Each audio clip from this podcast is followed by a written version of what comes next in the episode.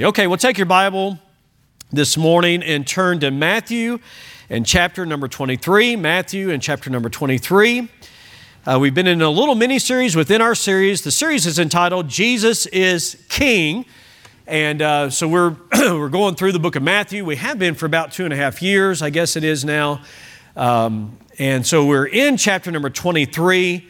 God willing, we're going to finish this chapter today, although um, it, it, merits even a little bit more time, and I, have got in my heart and mind a, a uh, application type message that I may preach even on a Wednesday night that's related to Sunday morning.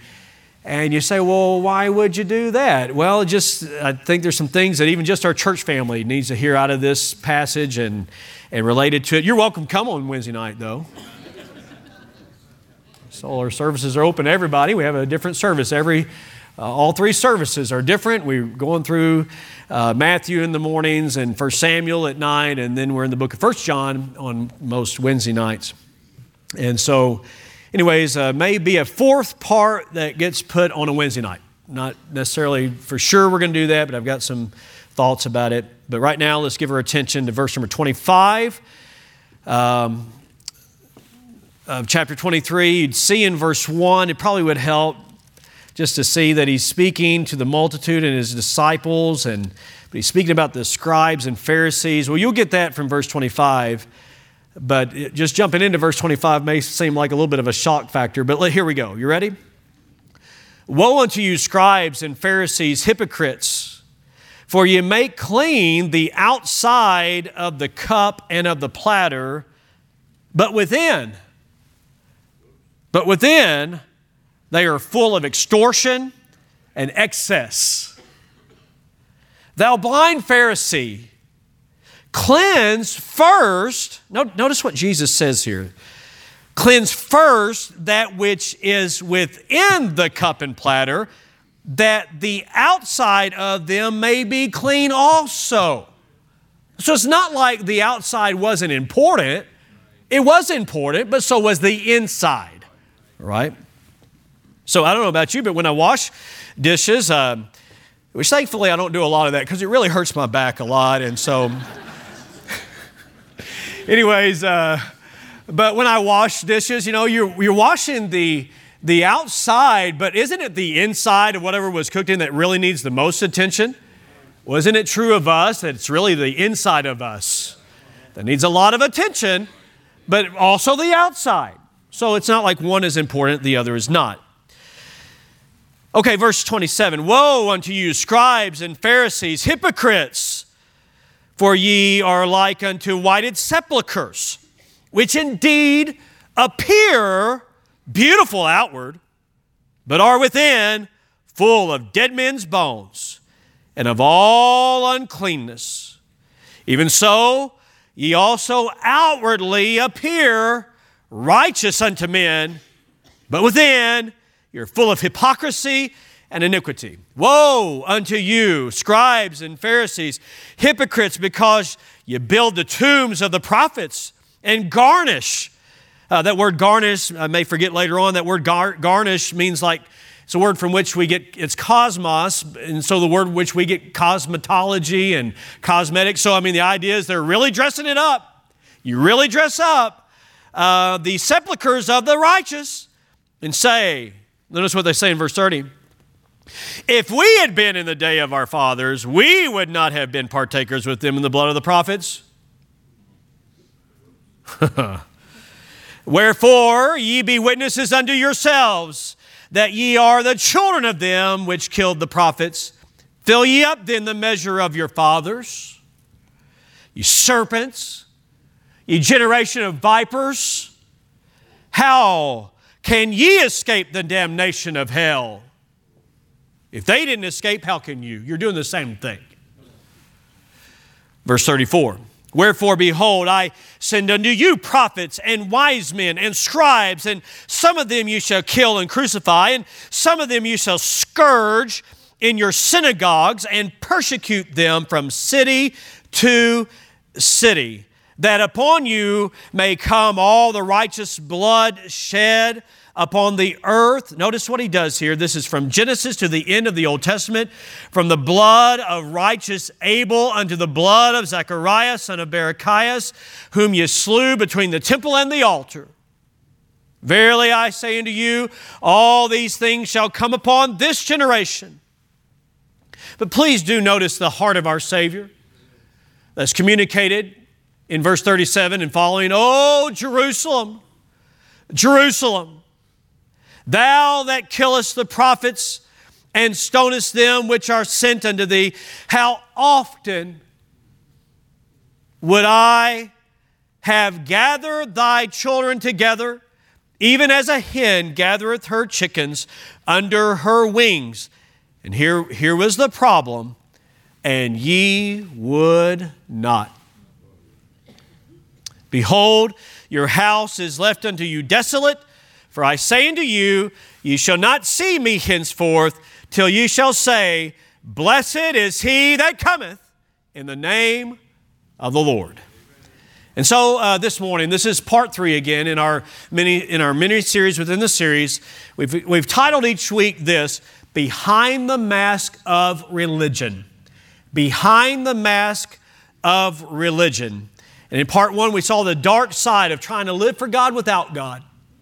Part two, uh, last week, uh, we considered uh, the verses there as he began that section on woe, and we called it this Stop performing on the stage of Christianity. Stop play acting. Stop playing church. Be the church that he wants us, wants us to be. And then part three today, you can't judge a Pharisee by his cover. You can't judge a Pharisee by its cover. You know, we say we can't judge a book by its cover, and sometimes that means, of course, that you know, a really good book, didn't have an attractive cover. Well, here it is. They've got a really attractive cover, but it's a terrible book inside. You got it? All right, may God bless the reading of His Word. Thank you so much for standing um, in honor of God's Word and some comments along the way. Hopefully, it helped you pay attention to the reading. That's my intent.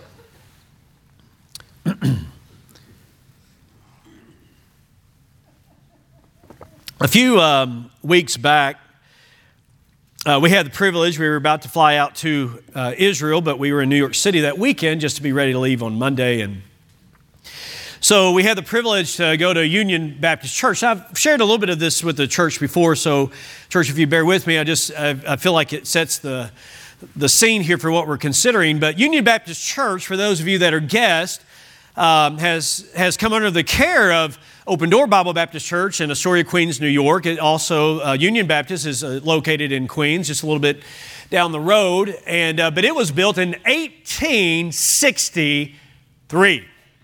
1863.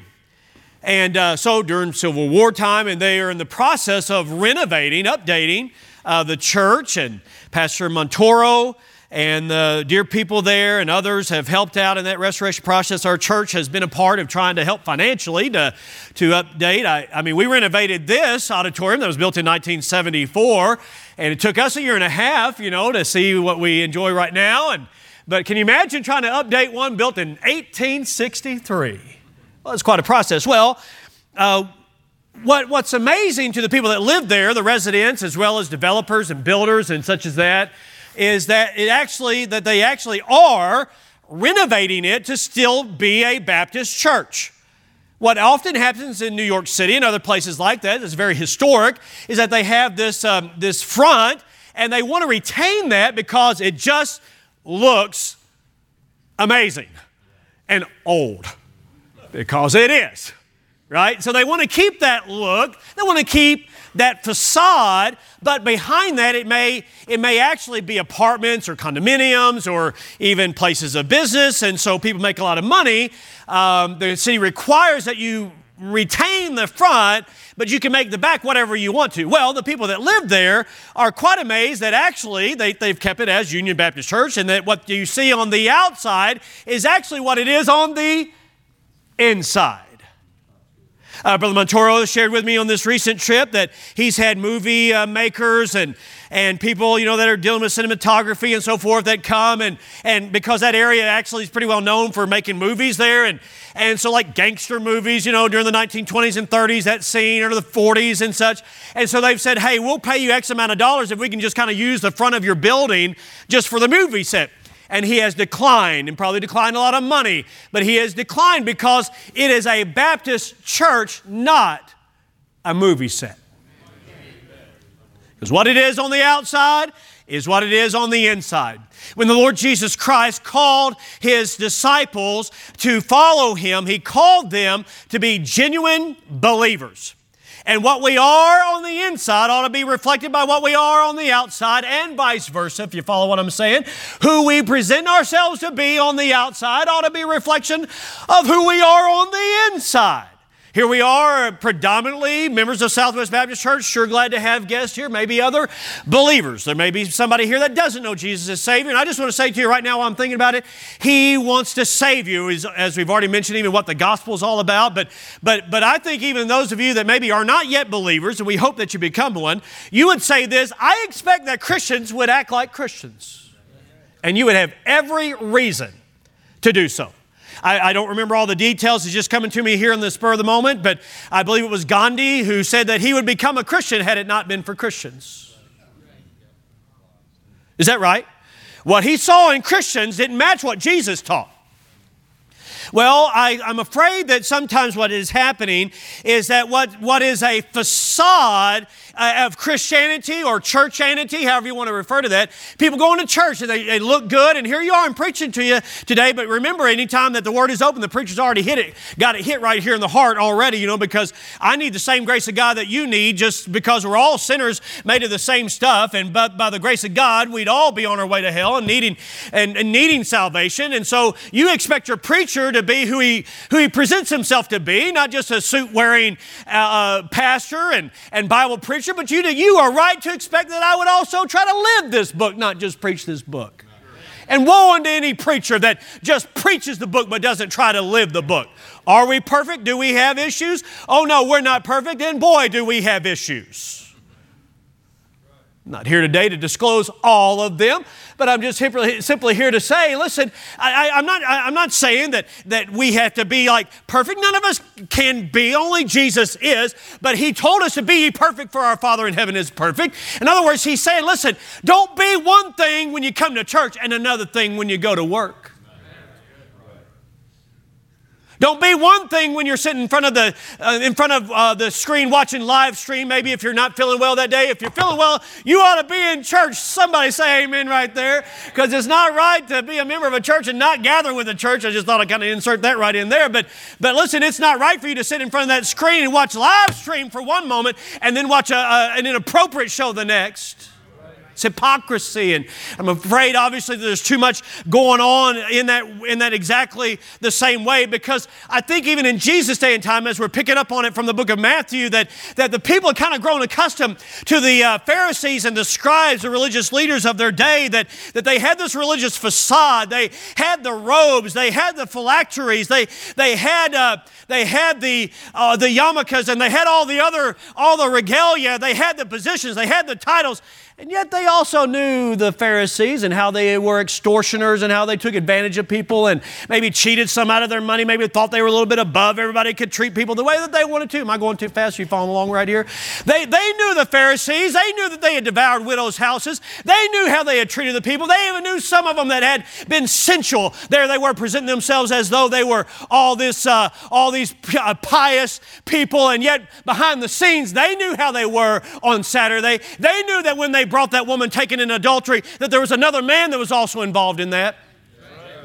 Come on now. If it's adultery, it took two, isn't that right? But who did they bring? They brought the woman for Jesus to stone. They didn't bring the man, and I can't make a case as to who that man was. But I wonder if it wasn't one of their Pharisee brothers that they were kind of covering for, or somebody else like that. I'm just totally speculating right here. But but maybe it was one of them. But I know for sure they didn't bring the man, but they caught the woman in the very act. And if they caught them in the very act, then they let the man go. Why? Maybe because they were living out some of their Pharisaical ways, presenting themselves to be all this pious and righteous, and yet they're wicked, wicked, behind the scenes. That's not right. It's not right. It's not right. And, and people maybe got accustomed to it. Maybe they kind of expected there would be a facade, but something on the other side. But listen, just because people get accustomed to that, it, uh, Jesus is right here saying, I don't want that in my followers.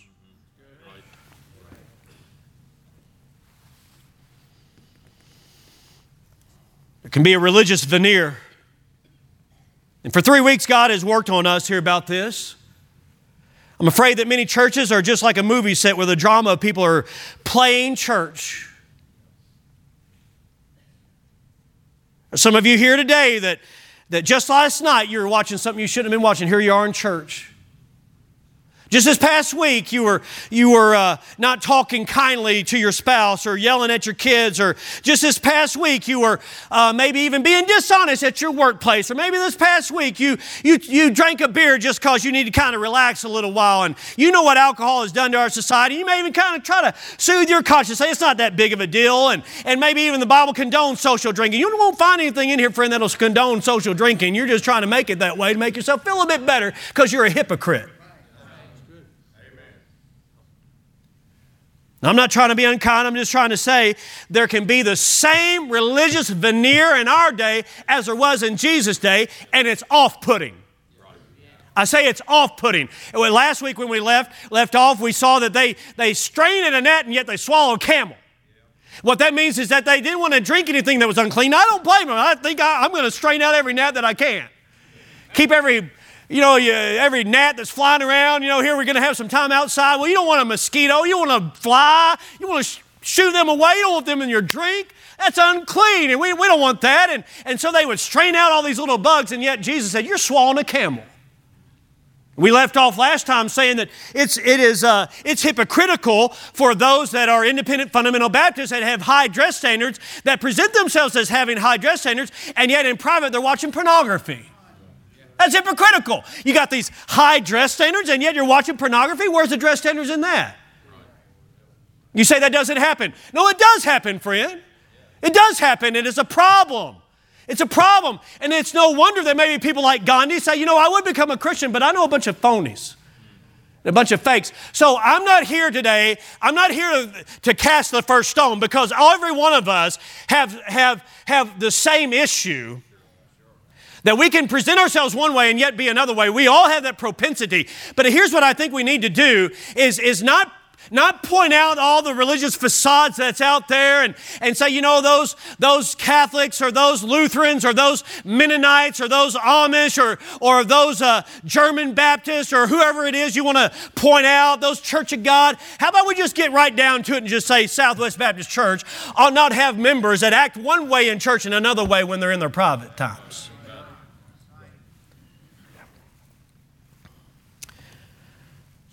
Ever since the Garden of Eden, man has tried to cover up.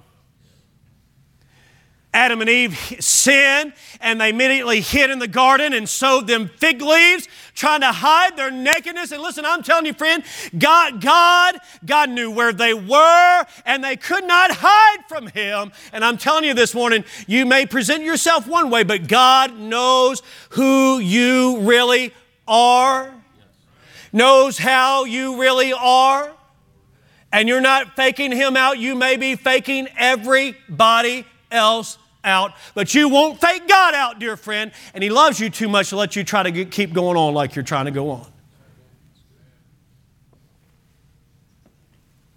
A religious front is not sufficient to hide your true spiritual condition. Okay, well, this is pretty heavy, isn't it? Do we need it? Or should I just let you out early? Let's look at what Jesus said in verse number 25 again, if you would please. He says, Woe. That means condemnation, judgment. It also has heart to it. It's not like he's saying, Yeah, you're going to get it, and I'm glad you are. No, that's the wrong spirit. Pharisees had that spirit. Jesus says, Woe unto you! Don't you understand? Don't you understand uh, what, what's going on here and, and how you're messing, messing other people's lives up? Woe unto you, scribes, Pharisees, hypocrites! Because he says in verse 25, you make clean the outside of the cup and of the platter, the dish that you eat out of, wherever, but within they are full of extortion. That means they evidently out of greediness cheated people out of their money, and excess means self indulgence. So that self indulgence evidently is, a, is connected to that extortion. So they, the, the Pharisees were wealthy individuals, the scribes, the Sadducees, and they loved it that way. And on my soul, they, they, they basically did this. They took advantage of people to live in a luxurious way. I don't think it's right for a preacher. I don't think it's right for a preacher to live luxuriously. You follow me? Now, I'm not saying you ought to starve your preacher, and you don't. You do take real good care of your preacher. I'm not saying that at all. But for somebody to have his own airplane, for somebody to have his own yacht, and somebody, anyways, I could get off on that in a hurry. I could get off on that in a hurry, but I'm here to tell you it's so wrong. It's so hypocritical because they're taking advantage of little widow women that are, that are sending in their monies just to try to get some help. And they're maybe even sincere, the, the women, the widow ladies are. But here's, here's uh, this guy by the last name of Dollar. That ought to be a red flag right there. That, and he can't help that, I guess. But, but, but anyways, basically, this, they're more interested in the fleece than they are in the flock. And that same thing's going on uh, in this day and time as well. But, but Jesus says here, you, you present yourself one way. You outwardly appear to be pure, to be uh, clean, and, and yet inwardly you are absolutely corrupt.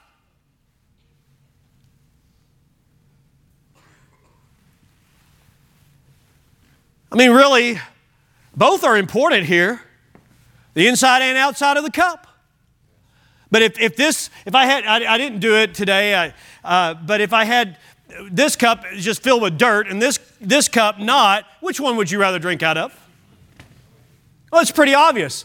This one that was would be filled with dirt, you'd say, I'm not drinking out of that because it looks nasty. Now you could see that, but but here it was, the, the Pharisees, they had a good cover. Their glass of their life, so to speak, looked ornate on the outside. But on the inside, it was toxic. On the inside, it was filthy. On the inside, it was defiled. And that's off putting. Um, we were, uh, Angie and I were eating at uh, one of our favorite restaurants uh, back in Springfield. And, and this is just one of those little things that happened. And we've been back since then. But I'll, I'll tell you, it makes you kind of think about maybe not going back we were there and enjoying some uh, cashew chicken, and, and she bit into a bite, and it had the staple from like the, the cardboard box, you know, not, not, not like a little staple, but like the big ones that hold the boxes together. It was like in the meal. Well, that, that, that stopped us right there. My mom, we were eating down in Branson and at a, at a restaurant that's no longer in business. Huh. At a steak steakhouse and of some sort, and not anything real fancy, but uh, nice. And and and she was eating and bit into a, a bite, and it was a cocklebur in there, or you might call it a goat's head. You know what I'm talking about? Like in the fall time, and they get all over your shoes and strings, and they're just a terror. I mean, it's like it's like a berry with an attitude because it's got all these spikes.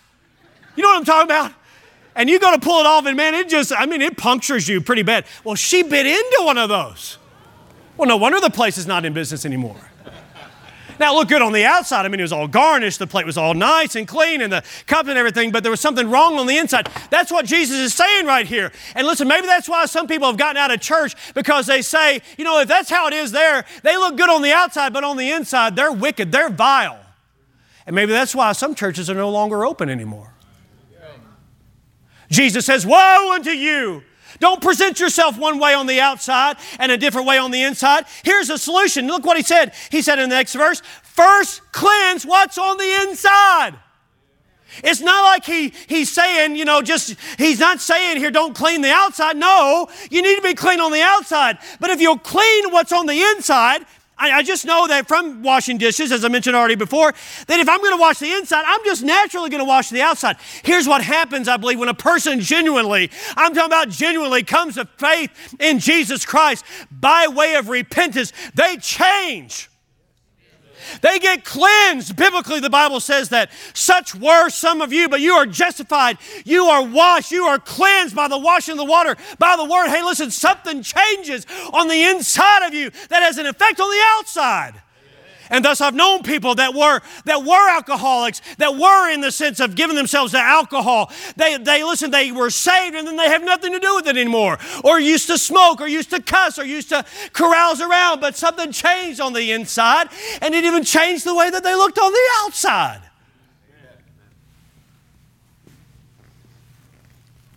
The Lord here is saying, listen, don't be hypocritical. Be pure. Be cleansed. And then, then he said this. He said this. Everybody still following along right here? Okay, three of you are. I'd like a few more. He said, You're like a whited sepulchre. A whited sepulchre.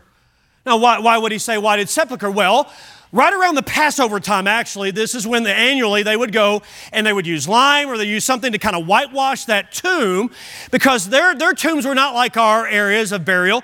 Uh, we have, you know, graveyards that are just a lot of people buried there. They may have one here, they may have one another place. There are people all over the place just kind of buried randomly.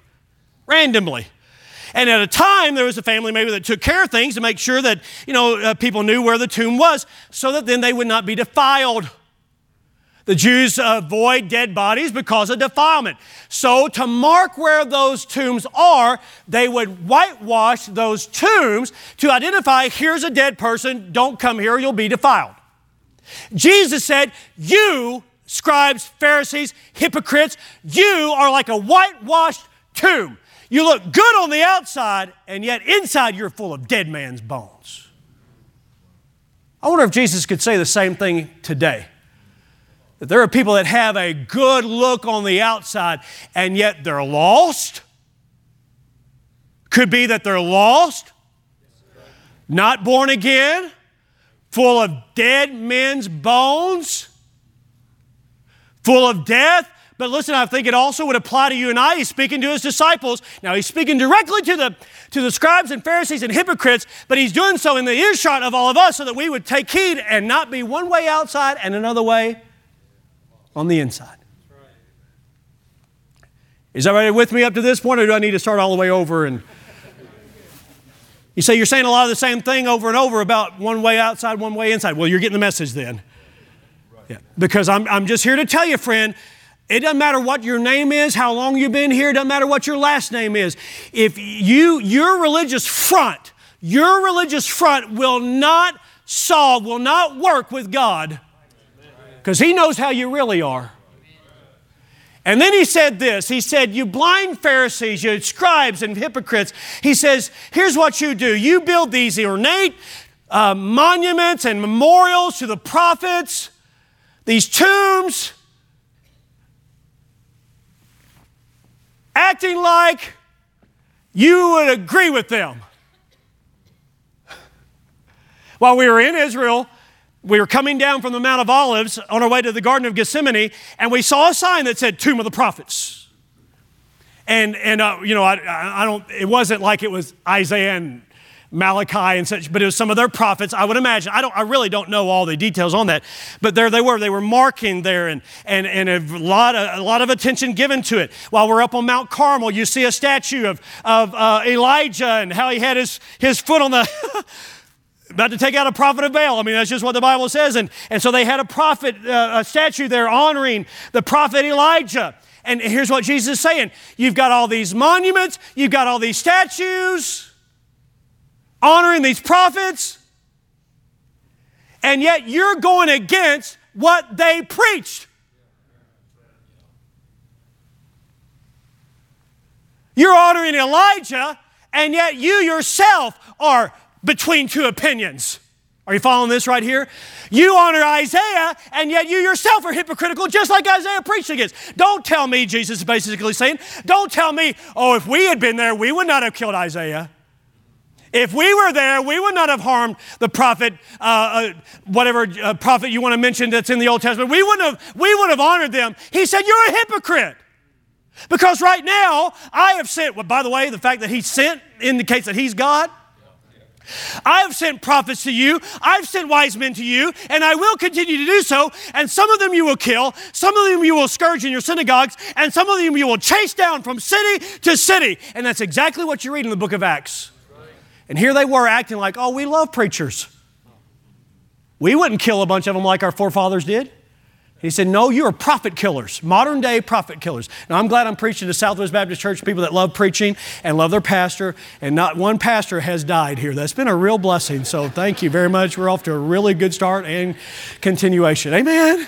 Amen. And I know I'm preaching to people that love your pastor and love the teachers, not just this preacher, but all these preachers that are up here and the song leader that's up here who can also teach and preach. But I'm just simply saying, you, you love those that are your spiritual leaders. I don't think it's any kind of a facade. But, but I, I tell you what is hypocritical to shake a hand of somebody and say, Thank you, preacher, I appreciate the message, and then go completely against what was preached.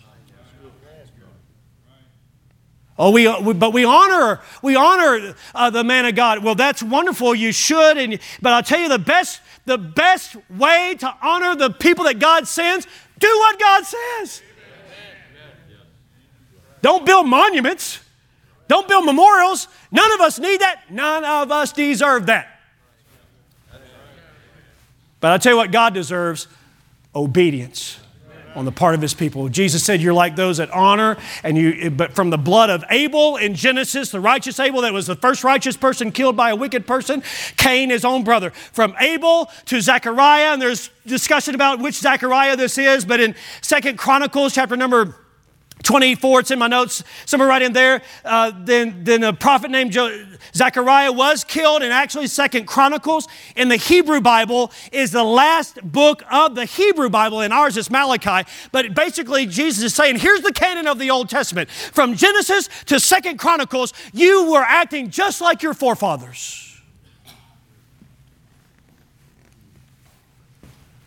What he's saying there is your religious facade your religious front is not deceiving the one who knows all. And you're a bunch of serpents and a generation of vipers. In other words, you're not only dangerous to yourself, you're dangerous to others. Now, this is hard for me to preach all these things in many ways. Do you understand what I'm saying? Because I don't want to come across like I'm saying, you're, you're a bunch of snakes. That's not it at all. But somebody here today, maybe many people today, need to really get with it and stop playing church.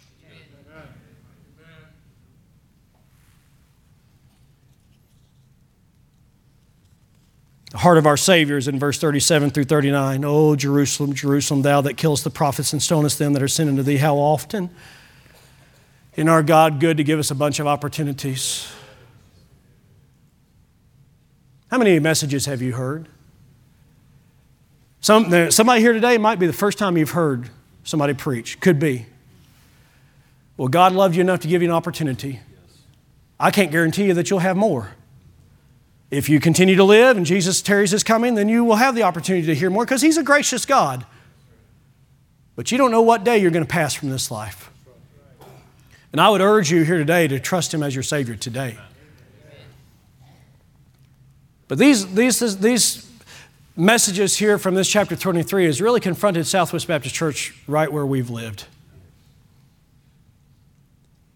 And how many times has God spoke to you and yet you don't get right what God wants you to get right?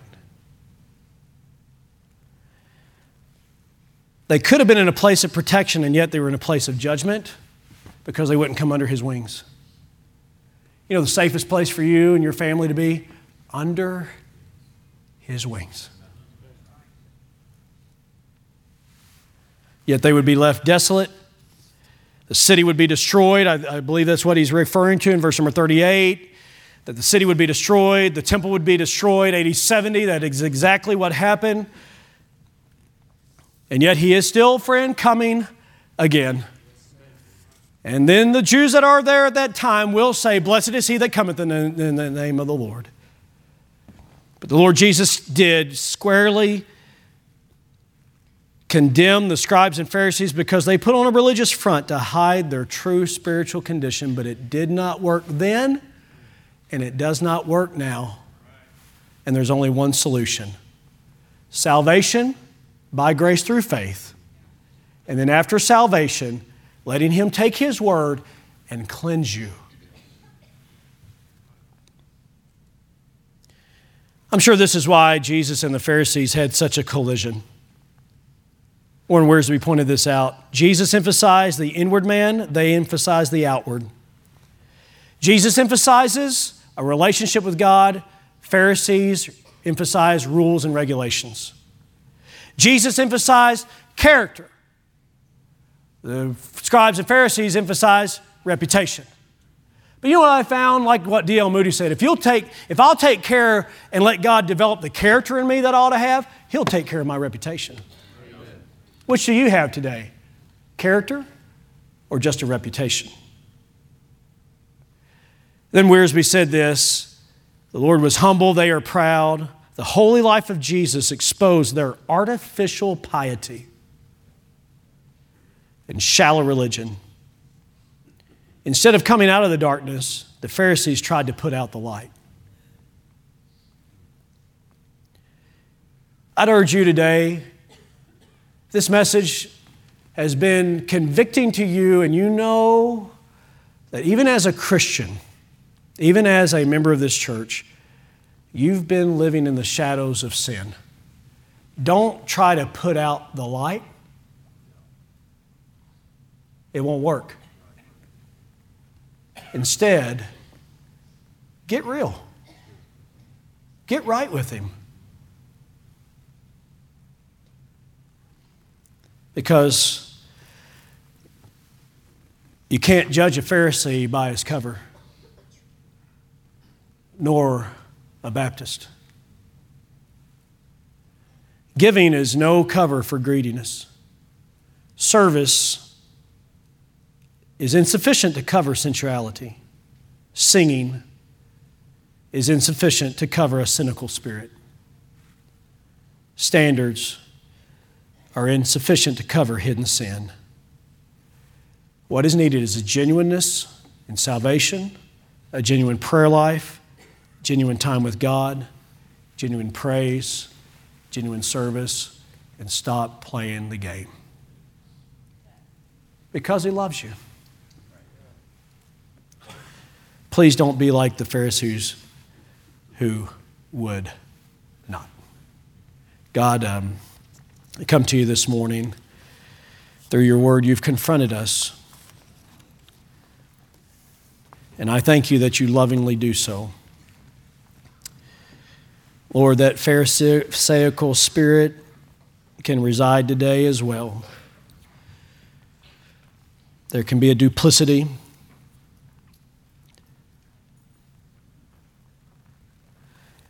There can be a double life. Lord, would you help us today? I, I do pray, God, that you would help someone here today that's confronted with the fact that they're not saved. That they wouldn't try to act like they were, that they wouldn't brush it off, but that they would come to you for salvation. And then, dear God, I pray you'd help us, Lord. Um, your word rebukes us, it reproves us, but you also exhort us and you help us. And I pray, dear God, that you root out of us any kind of hypocrisy. There's a world that certainly needs to know true, genuine believers that are real. And I pray that you'd help us to be just that. And I'm thankful, God, that I believe I'm preaching to a congregation today that does live that. But we would be fooling ourselves to think that there's not examples of those that would be duplicit in their life. Would you help, dear God, to root all that out? I pray in Jesus' name. Amen.